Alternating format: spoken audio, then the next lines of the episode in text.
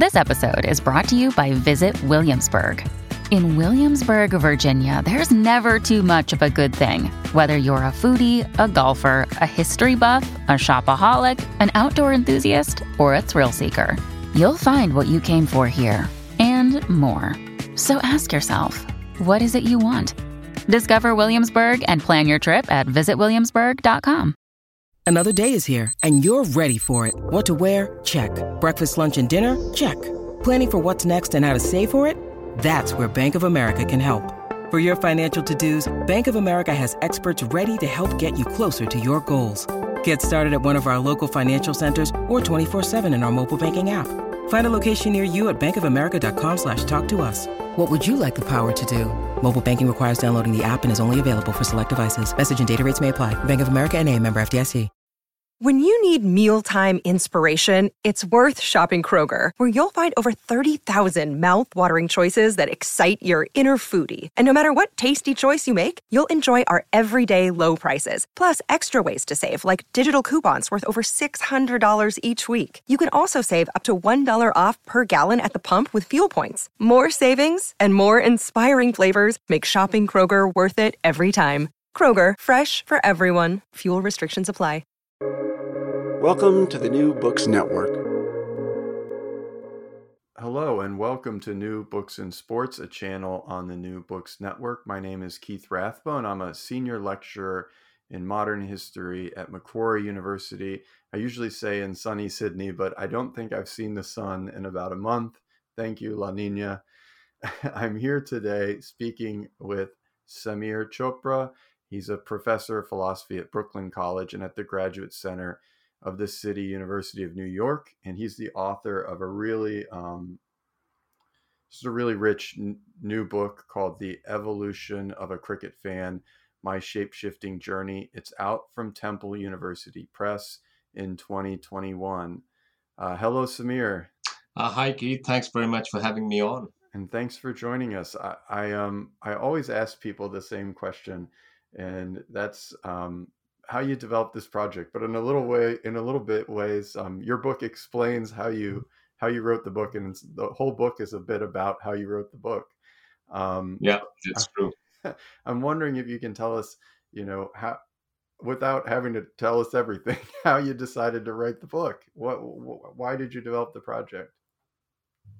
Well, you know, as the as the title of the book suggests, uh, you know, it's sort of a little grandiose to be honest. Sometimes when I hear it, uh, the evolution of a cricket fan. Um, but I do think that as I watched cricket over the years, I noticed that there was a kind of an interplay between the game and myself, and that I understood the game through through coming to understand myself, and I came to understand myself through coming to understand the game.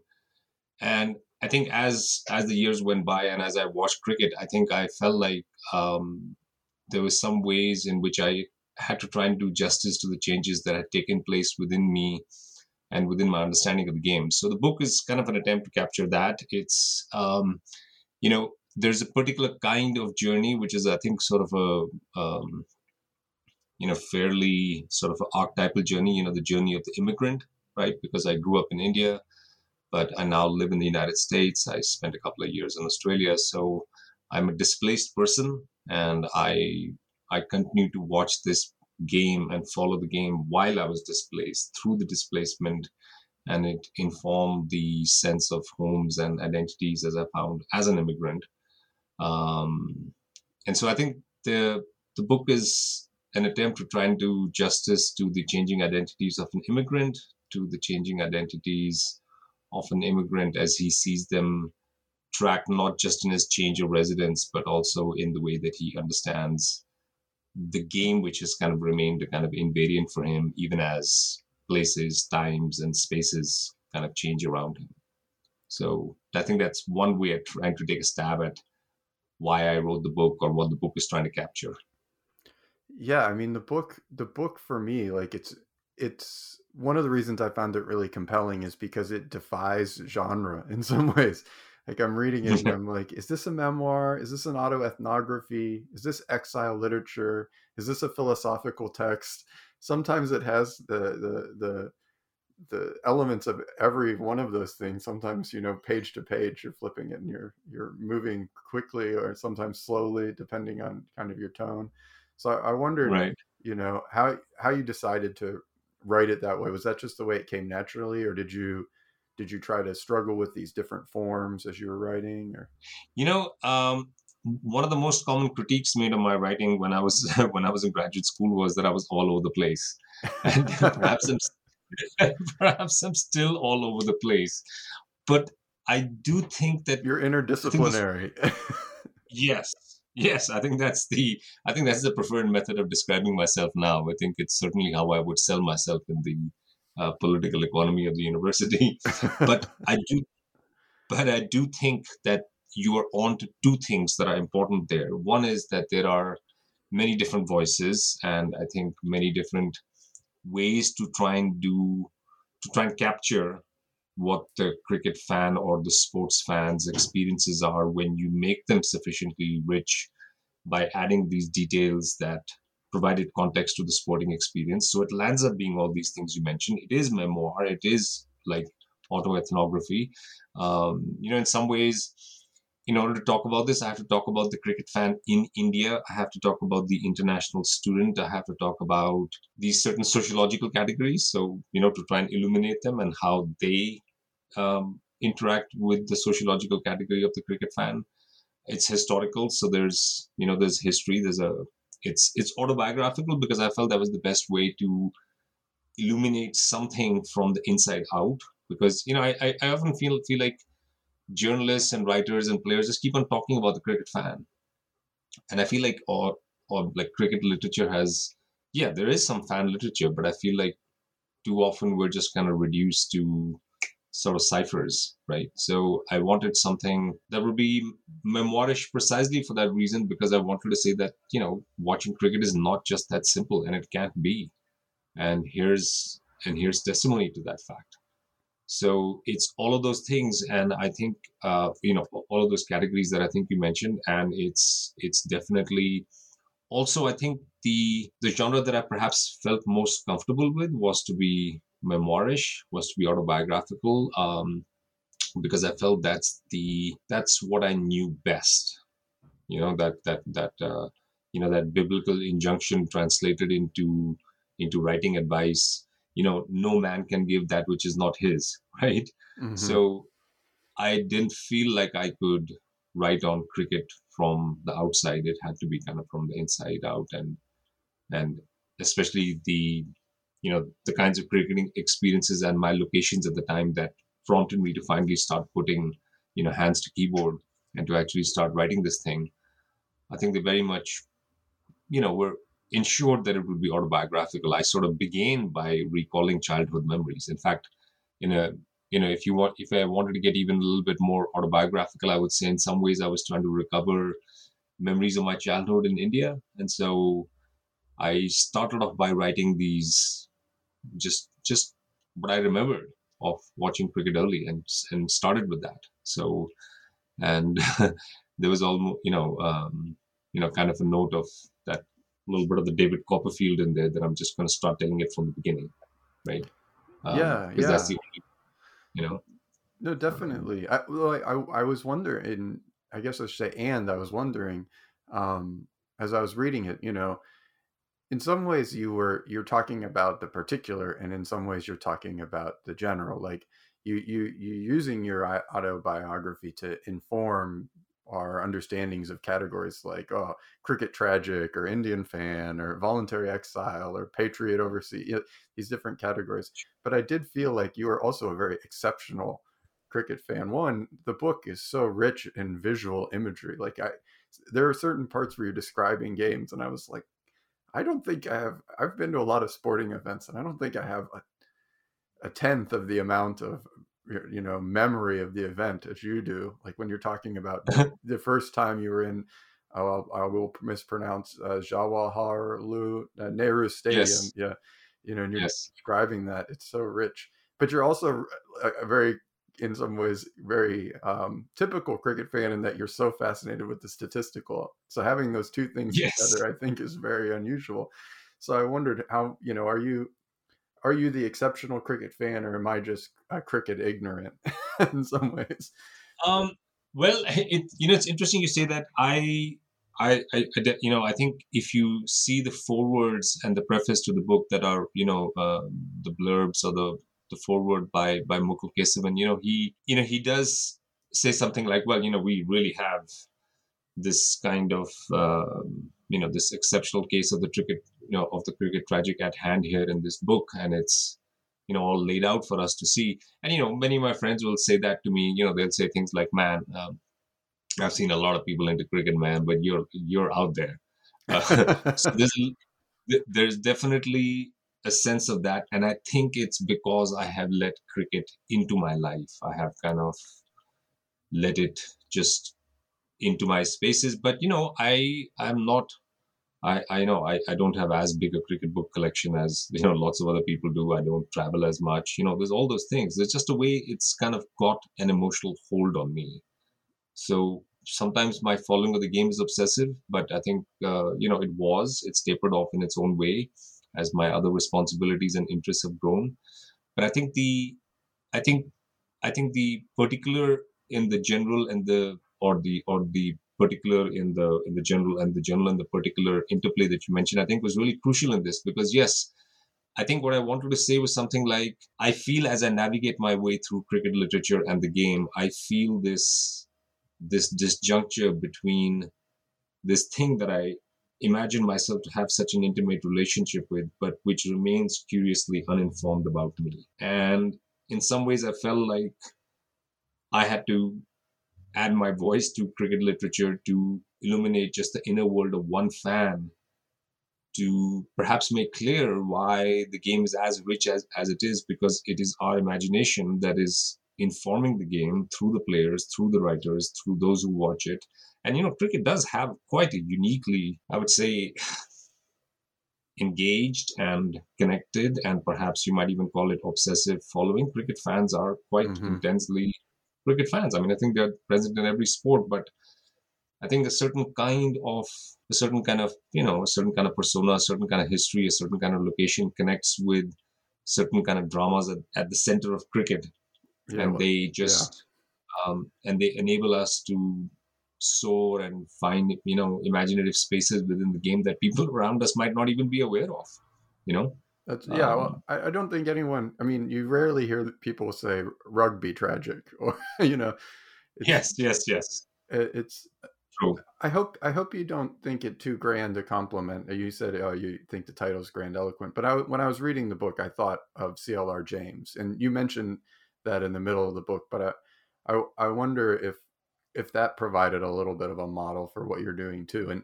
maybe that's more of a comment than a question. And we'll move on to uh, Genesis and Misautogeny in a second. But I did want to say, oh, this reminded me a lot of CLR James. And so I'm thinking now of some students I know working on cricket projects, and I'm going to suggest that they read your book as well. Oh, thank you very much. Well, uh, that's uh, you know even to be um, you know, as the old um, humble acknowledgement of that compliment goes, you know, to be mentioned in, um, you know, that same context is flattering, of course. And I think CLR James is an inspiration in the sense that he is, you know, as he says, what do they of cricket know who only cricket know? And I, I, I think I wholeheartedly agree. And I think part of the inspiration for writing this book was that there is something going on in the watching of the game, which is a kind of a collective you know, it's almost like, you know, there's something Durkheimian about the cricket game. You get there, there's a collective spectacle, there's a collective understanding mm-hmm. that you sense that other people share with you, which then informs your understanding of what is happening while you're at the at that ritual. And I think that's um, you know, that that just that just tells me there's much more going on here than just people running around in whites, smacking, you know, a ball with a piece of wood. Obviously, right? I mean, yeah. there's well, there's I mean, an, there's an investment of meaning there. That was one of the great things about the book, actually. And then I, I promise I will turn to that first uh, section here in a second. But one of the great things about the book is that you were able to tie, because it's autobiographical, you were able to tie both the, you know, high politics of cricket, the the, the World Cups, uh, um, the the the big Test matches, but you were also really interested in um, you know your your local cricket match that you're playing in Mosman, you know, um, that you're yeah. playing in that also sh- shapes you, but is shaped by the forces around it. Um, yes, I yeah. I thought that was really great. But for okay, so for people who haven't read the book, it it uh, it has um, a little bit of framing around it, as Samir mentions, but mostly it proceeds kind of chronologically through your life. And the first section is the genesis and Misautogeny when you talk about becoming a cricket fan. So I wonder if you can tell us a little bit about how you became a cricket fan and how that kind of shaped your early experience as a as an Indian cricket fan, quote unquote. um, so yeah, great opening question because I think that opening section is super important in setting up the contrast for what follows. I I became a cricket fan in many ways, you know, like other children of my era, listening to the cricket commentary on you know on transistor radios of you know these test matches games that went on for five days for six five and a half hours a day. You know there were these long almost you know drama pieces that transfixed people in the city. You could see it around you that this was a kind of cultural event par excellence. You know it was it was a shared experience. Everyone out on the streets at stations everywhere listening to the commentary and you know these were the grand entertainments of the day um, but my understanding of the game was filtered through a certain kind of lens. I, I was, you know, I I had a peculiar notion of my sense of identity. I think I I think that the second word that occurs in that chapter title, Misautogeny, is a kind of a neologism that I tried to coin to coin this sense I had of growing up, you know, perhaps with the classical diminished sense of the post colonial who is unsure about his cultural inheritance, who has internalized certain feelings, perhaps from surrounding discourses that, you know, there's, uh, we are a kind of secondhand version of the real thing. And I think that informed my watching of the game as well. That when I watched the game, I watched it because it gave me access to a world outside of India, not so much because it gave me access to the Indian cricket team. I think that's the kind of I don't know what to call it a paradox or a contradiction or a curiosity because when we think about nationalist following of sport or the following of international cricket, well, allegiances are supposed to be fairly straightforward. You cheer for the country of your residence, cheer for the country of your birth, your citizenship. And of course, those three things can be different, right? And I think that was certainly going to be true in my case later on. But at that time, I was an Indian kid growing up in India. I should have been cheering for the Indian cricket team, but I wasn't. And of course, there's a, you know, it wasn't that I was, I mean, Indians around me admired everything international. You know, like I said in the book, you know, the word abroad just meant good, imported meant excellent, right? That was the lexicon with which I grew up. But even then, there was something in my understanding of international sport in general where I just preferred to watch other countries win and other countries beat India as well. Right? It, there's a there's there's something quite curious about the nature of my early, almost perverse sporting attraction. And so I think in those early chapters, I think I'm trying to lay this kind of perversity out, trying to dissect it, trying to understand it, trying to track it by by explaining how I understood these early cricket games that I watched and how I watched the early development of my cricketing fantasies and sensibilities, constructed largely around, you know, around players from other countries, where the great triumphs, the great wins were those of other countries. And I think from a kind of a academic or a literary point of view, the cricketing literature I read was almost exclusively that written by English and Australian authors. I mean, cricket has an information order, and I was educated by a very particular pantheon, by a very particular canon of writers, and with a very particular kind of, you could almost say, aesthetic and moral ideology of the game was kind of promulgated to me through that canon, which I imbibed like a like a faithful. I I went to the British Council Library. I read books. I I read the I read uh, you know the, the annual journals. I read the Wisdens.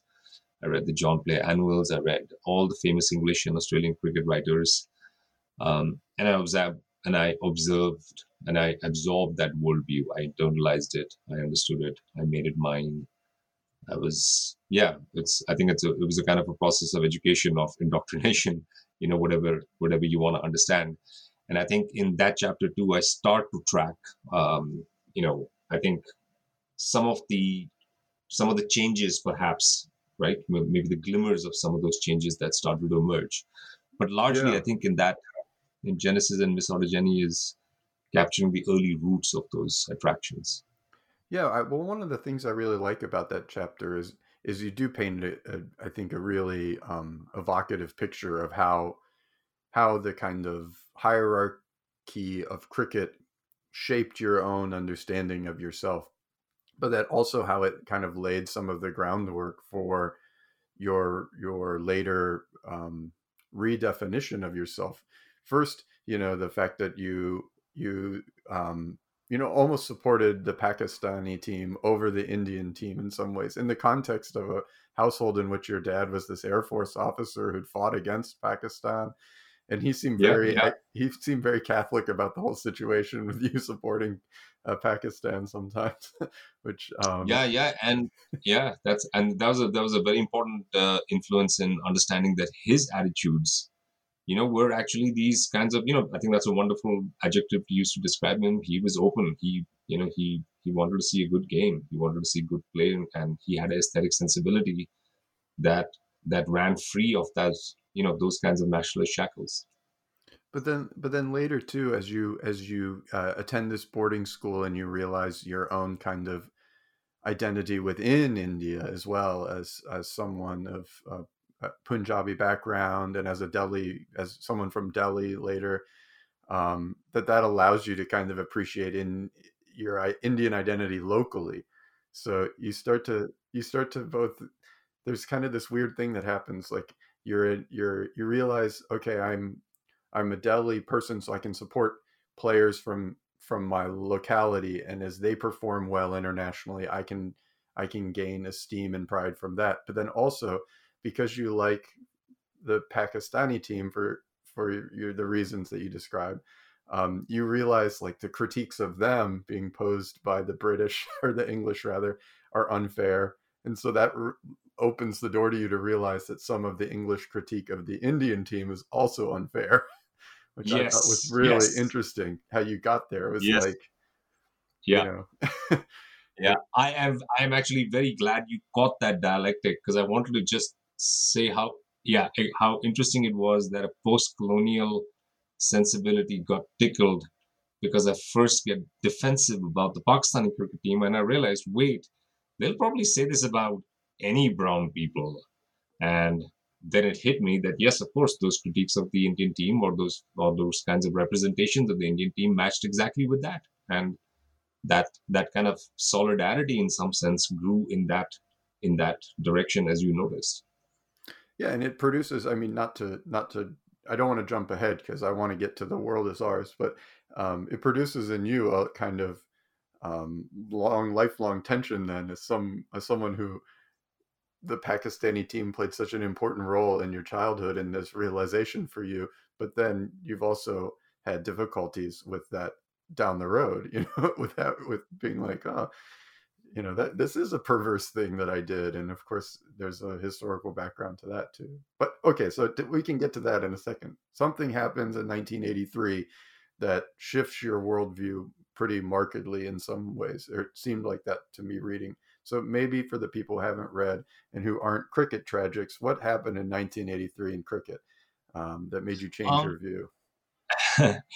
uh, yeah. So in 1983, India won the Cricket World Cup, and um, you know the Cricket World Cup is not as big an event as the Football World Cup. You know the Soccer World Cup. Um, it is not big as big an event as that, but it commands the attention of many people. And within the cricketing world, it had become a fairly major event. It had only started in 1975. So this was the third edition of the World Cup. And the West Indies, the, the cricket team from the Caribbean, which represents this kind of um, federation of different Caribbean nations that come together to play cricket, they had won the World Cup for two um, two consecutive uh, two consecutive occasions on both 75 and 79 and they were expected to win in 83 and india to put it mildly was not supposed to win the world cup. Uh, the bookies in london had odds of 60 to 1 against india winning the world cup india's record in the world cup was absolutely dismal um, the World Cup was, you know, played in the format of cricket which is which was um, a kind of exception to the way international cricket was played at the time, which was mostly, you know, the five-day Test cricket format. And the World Cup was played in a shorter format, the one-day format, where the two teams took turns playing 50 overs. One team went first, the other team went second, and if the team batting second made more runs, they won. If they didn't, that's it. The game was over, and the other team had won. It was a simpler format, well well well suited to the demands of a World Cup. And the Cricket World Cup by 1983 had become a major tournament. And India went into the World Cup, frankly speaking, as you know, just rank rank outsiders. And there were plenty of people who thought that India were just there to make up the numbers. I mean, it's it's kind of hard to capture adequately what their underdog status was but the, their underdog status was profound enough that when the tournament started, I had very little interest in the tournament. I was I was like, okay, you know, there's this world cricket tournament that's going to happen, and I'm going to pay attention to it because I like watching the West Indies play, and I want to watch, you know, Pakistan play, and I have high hopes that Pakistan will do well. But I thought India was just going to go up there, get knocked out early, and that would be the end of it, and then the rest of the tournament could proceed the way it would, you know, without India being present. India just wasn't the sort of team that was present in the later stages of these tournaments, right? They were the kind of the early knockout party in some ways. And uh, that's not what happened. Uh, you know, India, India did well enough in the group games that they qualified for the semifinals, and they had ups and downs in the group games. They actually began the World Cup with a huge upset. They beat the West Indies in the first game itself in the in the group stages. They lost to them later, but they beat them in the very first game, and that was actually that was a you know that was a shock result, and it should have shocked more people. Of course, people thought, well, it's it's an exception, and sure enough, the next time India played them in the group stage, because teams played each other twice, India lost to them. But India qualified for the semi-final. India won the semi-final. They beat England in England. They went to the final and they beat the West Indies in the final. And not only did they beat the West Indies in the final, they beat them after having a bad start to the game, one that made it look like, okay, well, you know, that's the end of that magical dream run of this great outsider team. And, you know, now harsh reality is just gonna slap them upside the head and show them that, you know, well, the true champions are here and they're going to win this cup for the third time. And nope, India had a bad start and they still won the final. So there was something quite, just, just statistically, I don't know what the right word for it is. It was extremely improbable in the sporting sense in all rational understandings of cricket players' forms and their performance in the game and their history and all of that. Um, you know, there were some indications that India had improved in the game. You know, they had pulled off a couple of interesting wins, including one against the West Indies, not just in the World Cup, but in the series before. But I think what was really amazing for me was that my interest in the tournament was tra- was modified. It was transformed as the tournament went on. I became caught up in the fortunes of the team. I noticed myself responding internally there was a kind of a phenomenology of my reactions to the team, the way that I felt, the way that I was upset or crushed or sad or happy or ecstatic or elated. And I felt like this switch had been thrown and they had kind of disturbed my my older self something had happened. And i really kind of you know i sort of described it as a bit of a conversion experience in the book. And uh, i think i used for i used metaphors of religious ecstasy and transformation to kind of describe that you know not flippantly but I, I just I, I really meant it. There was some there was some way in which stuff that was happening around you made it possible for me to emotionally arrive at a position that I had not been able to arrive at by just simple rational or reasonable deliberation before. Yeah, something this, just kind of me. yeah, this pulled chap- me across the line. Sorry, I was going to say this chapter is um, just rich with that kind. This is the chapter in which you describe going to Nehru Stadium, and I I read through this whole chapter a kind of tension between um, your earlier ideas. I mean, even if you could reject the idea that okay, maybe the English or the Australians um, don't always live up like they have these prejudices and they don't always live up to the game the the best practices of the game. You also seem to kind of be rejecting in this chapter the idea of the gentleman cricketer itself entirely and realizing like actually that's a again a kind of colonial imposition because you know the the english or the australians if they act, don't act like gentlemen that's that's still allowed. But if you know a subaltern does that suddenly that becomes dangerous and um, so you're you're kind of rejecting that and and at the same time accepting this kind of you know emotional and visceral bodily experience. And then i was thinking you know what? Samir was like a, a old, you know teenager almost getting into his like all of this was coming together at the same time. I could just imagine it you know that that age that time that moment and how how transformative it of course it had to have been because of all those things right? Very much so yeah. You know i think uh, you're noticing its its location is adolescence is something that i don't comment on explicitly. I don't for example say that i'm you know i mean it's perhaps implicit there in some of my notions of you know some of my confusions about masculinity and how that's wrapped up in the notion of you know what the indian cricketer should be could be right? There's a kind of a post-colonial emasculated um, you know uh, emasculated post-colonial as well. But I think I think it's there in that game or in that World Cup, which was that there was this international stage, there was this place, there was this hallowed ground, this thing that was not supposed to be occupied by the subaltern, not supposed to be occupied by the post-colonial, and we went out there, and you know, here's me using the word we, uh, and and and you know, and and the team did it or we did it. And i think i made it we because that's the first time i felt that we connection. And i really felt that it was it was amazing that it happened in cricket uh, or in england in those grounds that were part of cricketing history. So there was some of that you know some of the presentation of the game it was broadcast live on bbc there were english commentators who were commentating on the game so they had to describe indian glory they had to right? It was almost like it was it was almost like we had English servers at the banquet, right? yeah. And I was like, yes, if if there was a place to win the World Cup, it was here in England in this particular setting. And you know, uh, I you know I, I try to capture it in that in that chapter that you know there's there's this way in which cricketing history was framed in a particular way. It took place in certain grounds, in certain balconies with certain kinds of images visible in those photographs.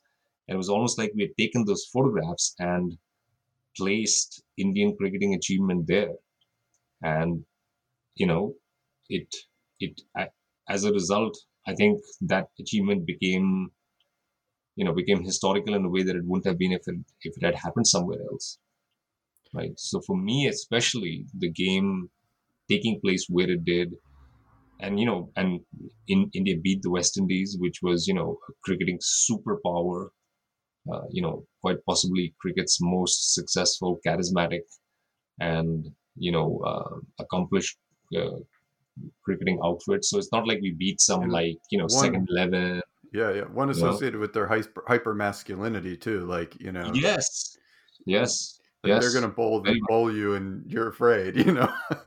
Yeah, very much so, very much so. And I still think that the opening hour and a half of that final against the West Indies is just, you know, it's just such um, high tension cricket because everything is just kind of hanging on a knife edge, and it's just it's just very intense cricket to watch, and um, you know, and they kind of came through that. You know, they stumbled. You know, they had a bad start. Like I said, they were dismissed for a low score, but that they came back and miraculously won it. And you know, they won it through some amazing cricket as well. And and then in the end, you know, there was that kind of there's that kind of stampede across the ground where all the fans rushed onto the onto the field. I thought that there's something quite intensely symbolic about that because I'd only seen that happen at English cricket grounds when you know when when when like English teams won, or later in the 70s when you know West Indian fans started going to English cricket grounds, and they would sometimes rush the ground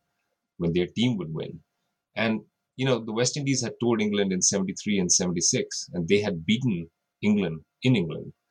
And their fans, who were West Indian immigrants who lived in, you know, in, in London, you know, who lived in places like Brixton, you know, they would come out and fill the stands and they used the West Indian team as symbols of you know their post-colonial pride and aggression and you know their sense of um, you know i mean you know it was black black power manifest on the ground and i wasn't i was dimly you know i had i had seen that history visually enacted because i'd seen photographs of captains of the west indies going up onto the pavilions of these english cricket grounds and cracking open bottles of champagne and you know these you know these Caribbean crowds, just like colorful, passionate, just, just, just coming up and celebrating with their teams. And you know, they, they were immigrants to a racially conflicted England, and you know, for them, this black, beautiful team had come and s- spoken up for them. You know, given them,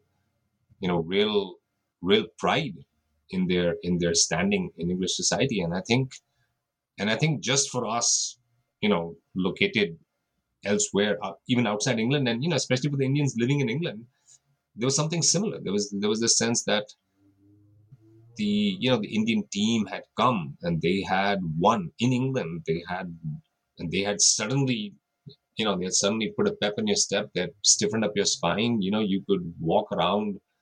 You know, you suddenly had bragging rights. Um, you know, I, I only learned this years and years, almost 15, 20 years later, that at Old Trafford during the uh, after the end of the semi-final, some you know some some drunken English uh, cricket fans who were you know you know behaving in loud, toxic, and uh, hooliganish ways had actually attacked some Indian cricket fans after the game.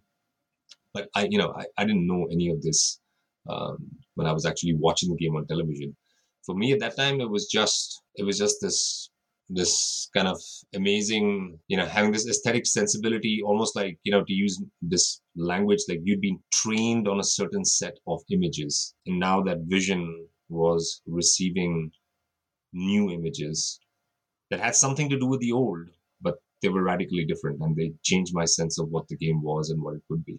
With threats to our nation waiting around every corner, adaptability is more important than ever. When conditions change without notice, Quick strategic thinking is crucial, and with obstacles consistently impending, determination is essential in overcoming them. It's this willingness, decisiveness, and resilience that sets Marines apart. With our fighting spirit, we don't just fight battles, we win them. Marines are the constant our nation counts on to fight the unknown, and through adaptable problem solving, we do just that. Learn more at marines.com. Yeah, and I, I don't want to I don't want to belabor this chapter, so I'd like to move on to the others. But this is a really rich chapter too for your um, for your understanding of the Pakistan India relationship um, with the emergence of the Punjab problem, and so for people who are who are reading who are interested in reading the book, there's also that background as well. So it's not just about your relationship as an Indian to um, you know the the England and this kind of colonial, but also your relationship with other um, post-colonial um, states. Yes, so, yes, very much so. I, I, in fact, the, the, the relationship with Pakistan is, in many ways, was a was a very strong inspiration for writing the book, and I, and I think it's actually one of the dominant threads in the book. If, yeah, if, it becomes it becomes especially dominant in your in your crossing the black water, which is that an Amitav Ghosh reference, but um, it's it's it's really prominent in that chapter when you go to the U.S. Yes. and you start to build yes. your cricket network there. So I wonder if you can tell us about, um, you know, coming to the U.S. as a cricket as a cricket uh, tragic and as an Indian cricket fan, um, and as an as a as an immigrant and as an exile. Uh, so you can tell us a little bit about how cricket helped you or not build a network and how it helped change your perspective there yeah you know i think uh, that chapter crossing the black water you know that's you know that's um, that's my my migration to the us which started as it often does for many indian immigrants by coming to the united states for graduate school and you know knowing at some level that i was going to a country in which cricket was not played or you know available in some ways and it playing a role in my feeling disconnected from life back home because there wasn't any cricket right?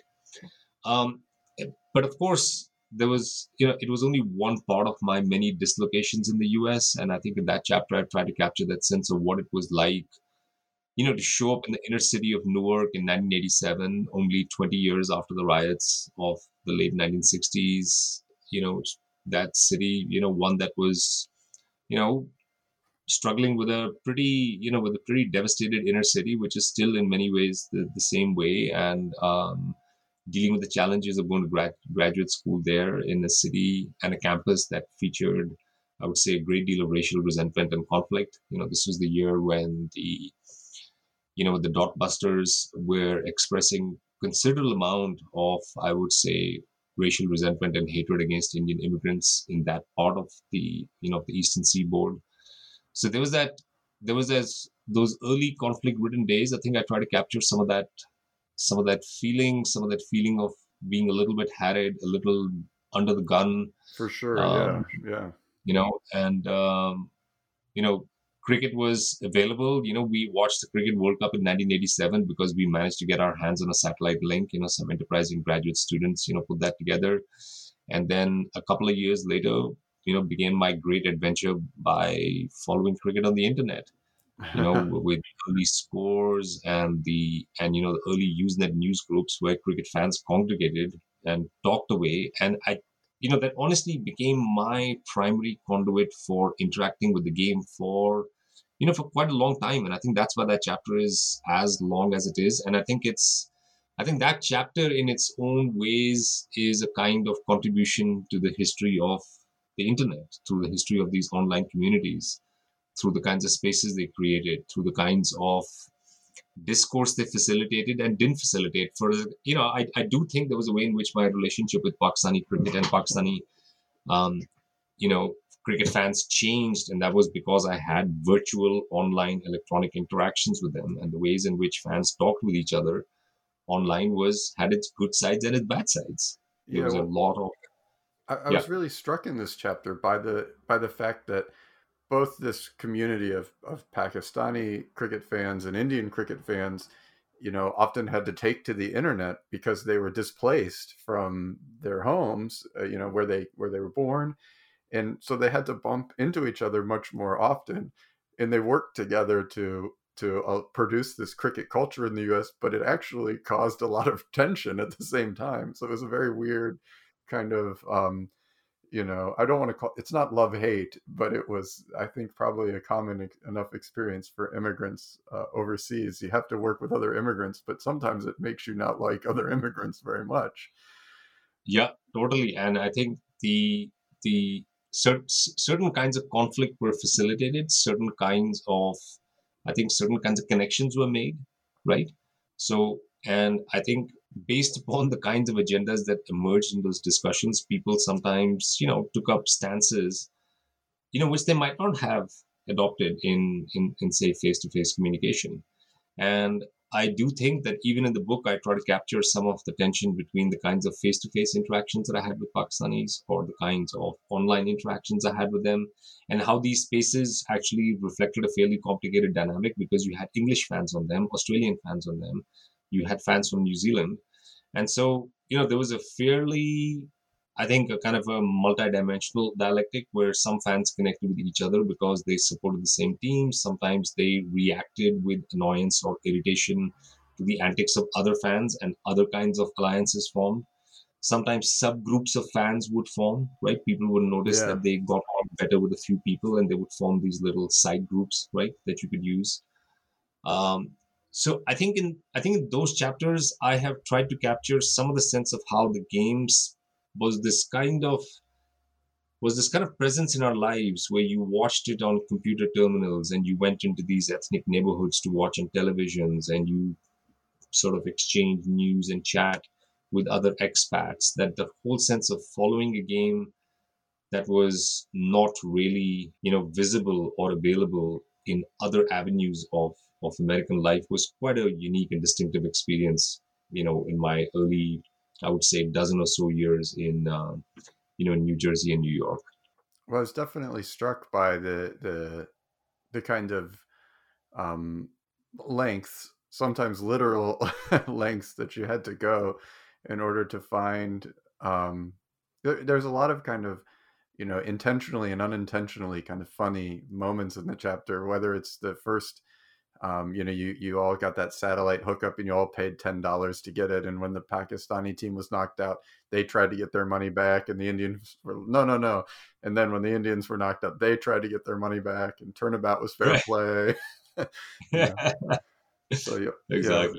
Yeah, yeah there's a lot of i mean it really it really um it really struck as a kind of as as a kind of um, I don't know. There's a there's a there's a French term, you know, like a système D. You know, you have to make do, make do as best you can to be a cricket fan at yes. the time. Yeah. But also that it one and maybe this was intentional on your part or, or not, but it, this was another. It read for me like another moment where you were really challenging the kind of old world of cricket because before who could be the person who could write and talk about cricket well it was the people that you were reading um, as a younger kid. And now all of a sudden you have all these online forums and these English and Australians because maybe they have, um, for whatever reason, they were often in charge of kind of moderation and they're trying to shut out the Indian and Pakistani voices because they're taking over.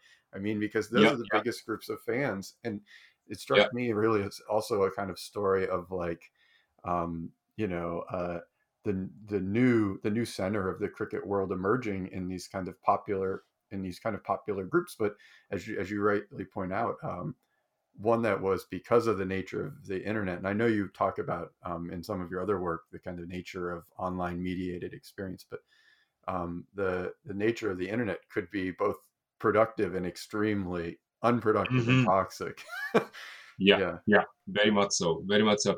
And I think you know you're right to seize upon that that dimension of the cricketing interaction online, which is that there was a sense of spaces that might have been expected to have featured certain kinds of discussions on certain kinds of subjects conducted in certain kinds of ways found those expectations dashed because of the presence of all these fans who came from other cricketing cultures and who had other ways of experiencing and understanding the game. So I think the online spaces saw some of those early conflicts, which later on became emblematic of you know wider conflicts within the cricket world. That you know people experienced and understood the game in different ways, and they had different reasons for watching the game, and for and for what they got out of the game.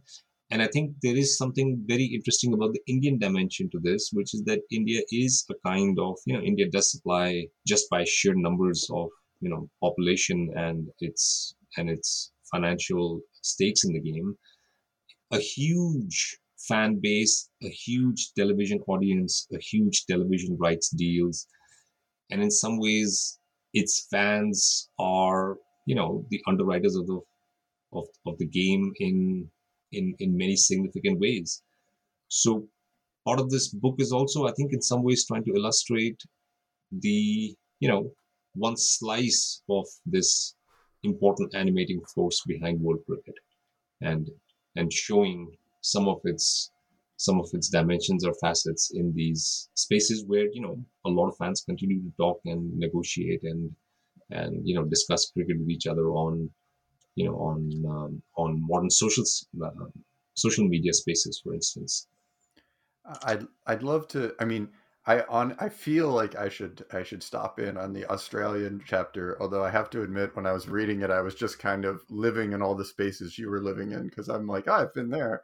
Oh yeah, that place. Because I lived I lived in Darlinghurst on Boundary Street um, for a while when I first moved here. So I was walking up to SCG all the time going to all the hotels. Although I've only been to I've I've been to cricket there a few times, the Ashes twice, and some of the um, uh, kind of local comps. But I um, mostly went there for AFL, unfortunately. Ah, but how to um, see the Swans? Yeah, well, when I when I moved here, most of my colleagues are Melburnians, so they said, you know, oh, you got to pick an AFL team. right. so I was living right almost in the shadow of the SCG, and with my wife and I bought season tickets and would go there all the time and sit in the members, and yeah. But um, I went a few. I've gone a few times to cricket there, including to the Ashes to see. But I didn't go to see the. Um, I didn't go to see the most recent India test uh, in in Sydney, but I should have. ah, yes, but, yes, of course, of course. I, I love the because I don't want to take up too much of your time, and uh, you have a really rich kind of last chapter, um, brave new pitch, which in which you and since you brought it up, I think move that way maybe. Uh, in that chapter, you kind of talk about how you've engaged with global cricket since the new millennium, since about 2004, and one of the things you talk about is the rise of the BCCI, and why you think that was invisible to you at the time and how that's reshaped the global game. So I was wondering if you could tell us a little bit about who, for people who aren't cricket uh, uh, fans, who the BCCI is and why was it maybe invisible to you, and now um, what it means for the global game.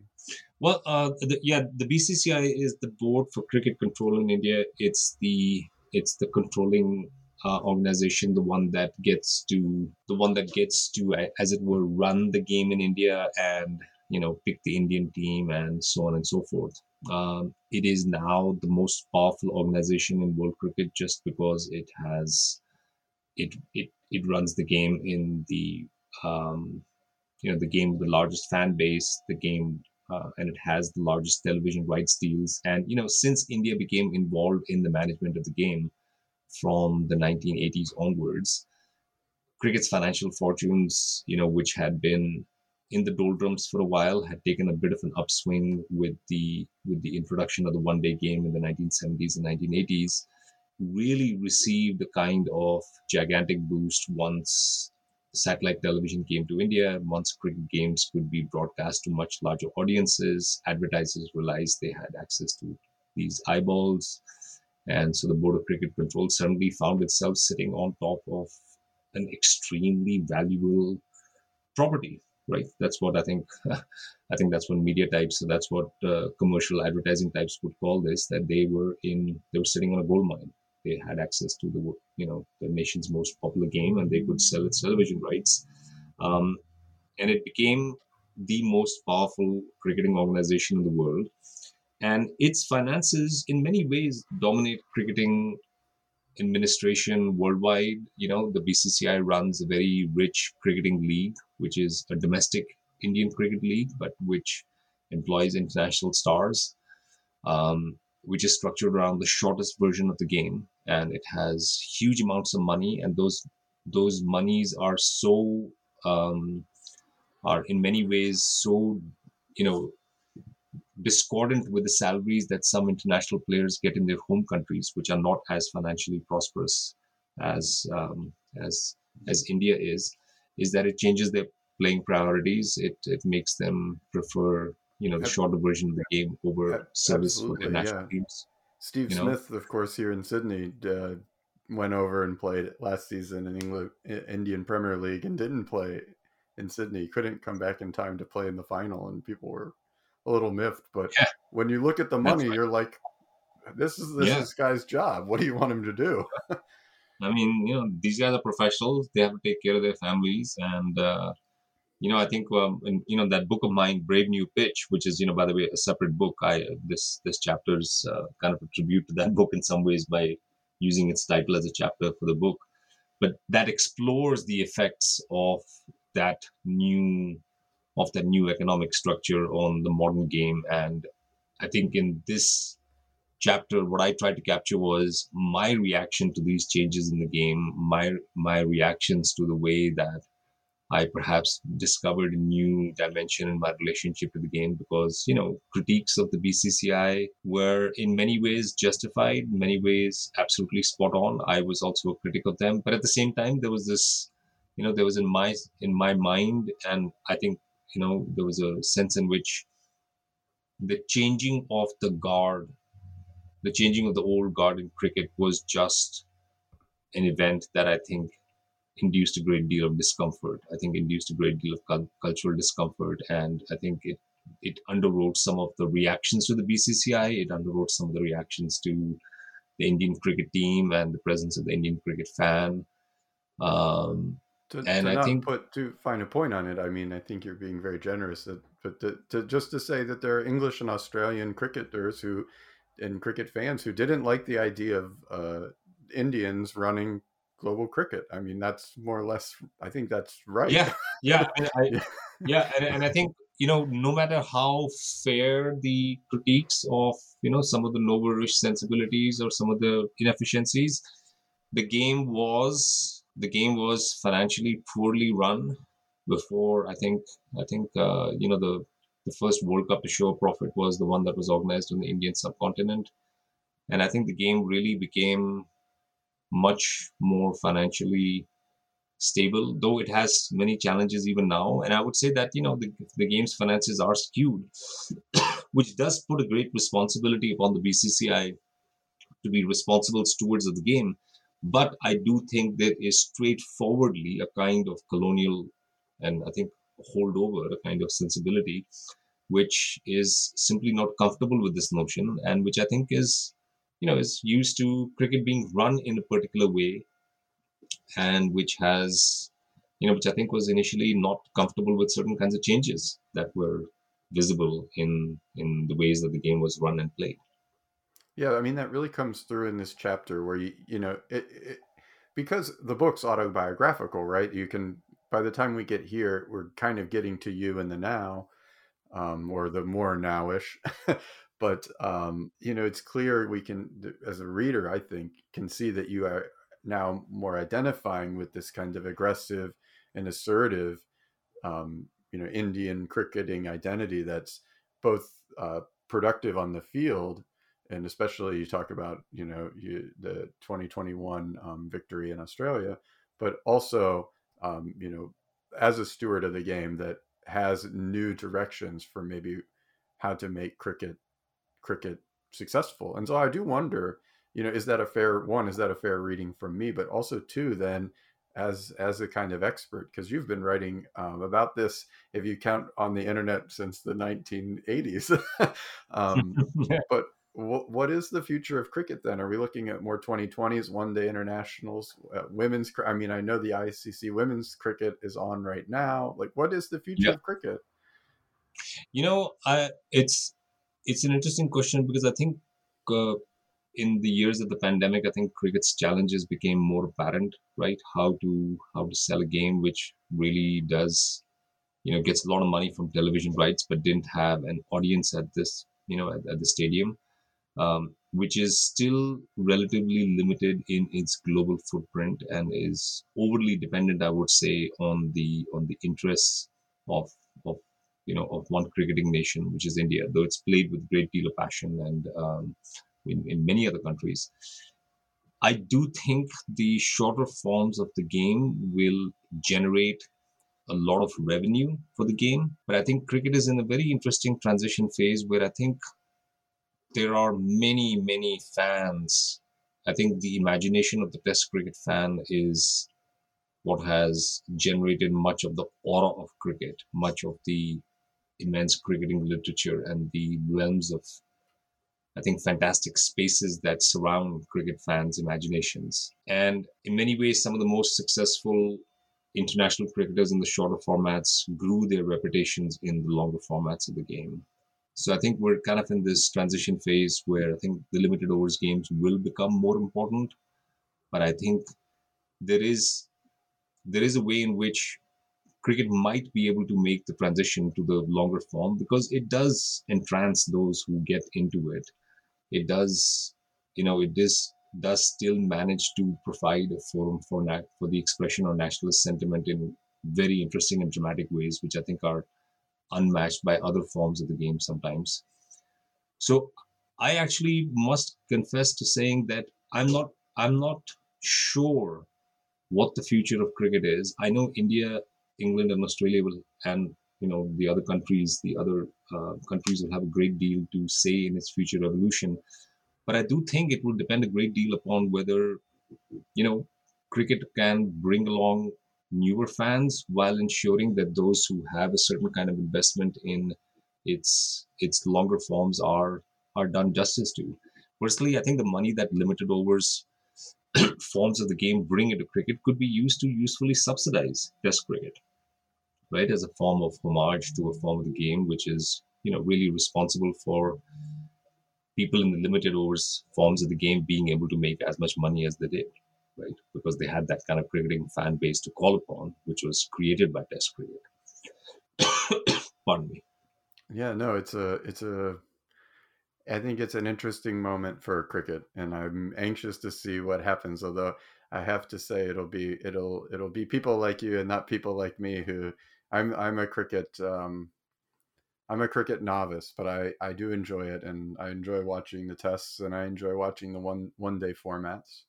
Um, Samir, uh, I the last question I always ask is, what do we have forward to looking um, what can we look forward to from you next I, I don't know if you're if you have any more cricket uh, projects up your sleeve or if you're working more uh, in your in your other work in philosophy and in technology. So I, I wonder if you can tell us a little bit about that or you can just say oh pandemic i haven't had time to think about this. Uh, well uh, funnily enough i had a couple of books come out last year. You know there were all these uh, various writing projects with, which sort of crossed the finish line in the same year last year so i wrote a couple of books on the movies uh, last year i wrote a book on the indian film director shyam benegal which has come out with bloomsbury on a series on philosophical filmmakers and then I wrote a book for HarperCollins in India, which is about the Indian war movie. Um, it's um, uh, kind of exploring the Indian popular imagination as as expressed through the Bollywood war movie. So you know, I've always been a fan of the movies, and I've always wanted to write books on movies. So these represent, you know, these books represent my forays into that domain. And um, these days, I am actually writing a book um, on anxiety. On um, it's a kind of a philosophical guide to anxiety, um, exploring the writings of you know the existentialists uh, and uh, psychoanalysis and those kinds of things. So yeah, oh. fair uh, a fair range of subjects. Well, it comes through in your it comes through in this book too. Um, you can tell you have an an an eclectic uh, sense of of taste and interests. Um, that's and your ability to write about them all is enviable. thank you, thank you. All right, um, you've been listening to New Books in Sports, a chat uh, channel on the New Books Network. We've been here with Samir Chopra, who's a professor of philosophy at Brooklyn College and at the Graduate Center of the City University of New York and he's also the author of the book we've been talking about. It's really rich um, and exciting. It's called The Evolution of a Cricket Fan My Shape Shifting Journey. It's out from Temple University Press in 2021. Thank you for joining us, Samir. Thank you so much for having me on, Keith. I really enjoyed this conversation. And uh, I, I'm Keith Rathbone, and I'm coming to you from Macquarie University in Sydney, Australia. Thank you all for listening, and have a great rest of your day.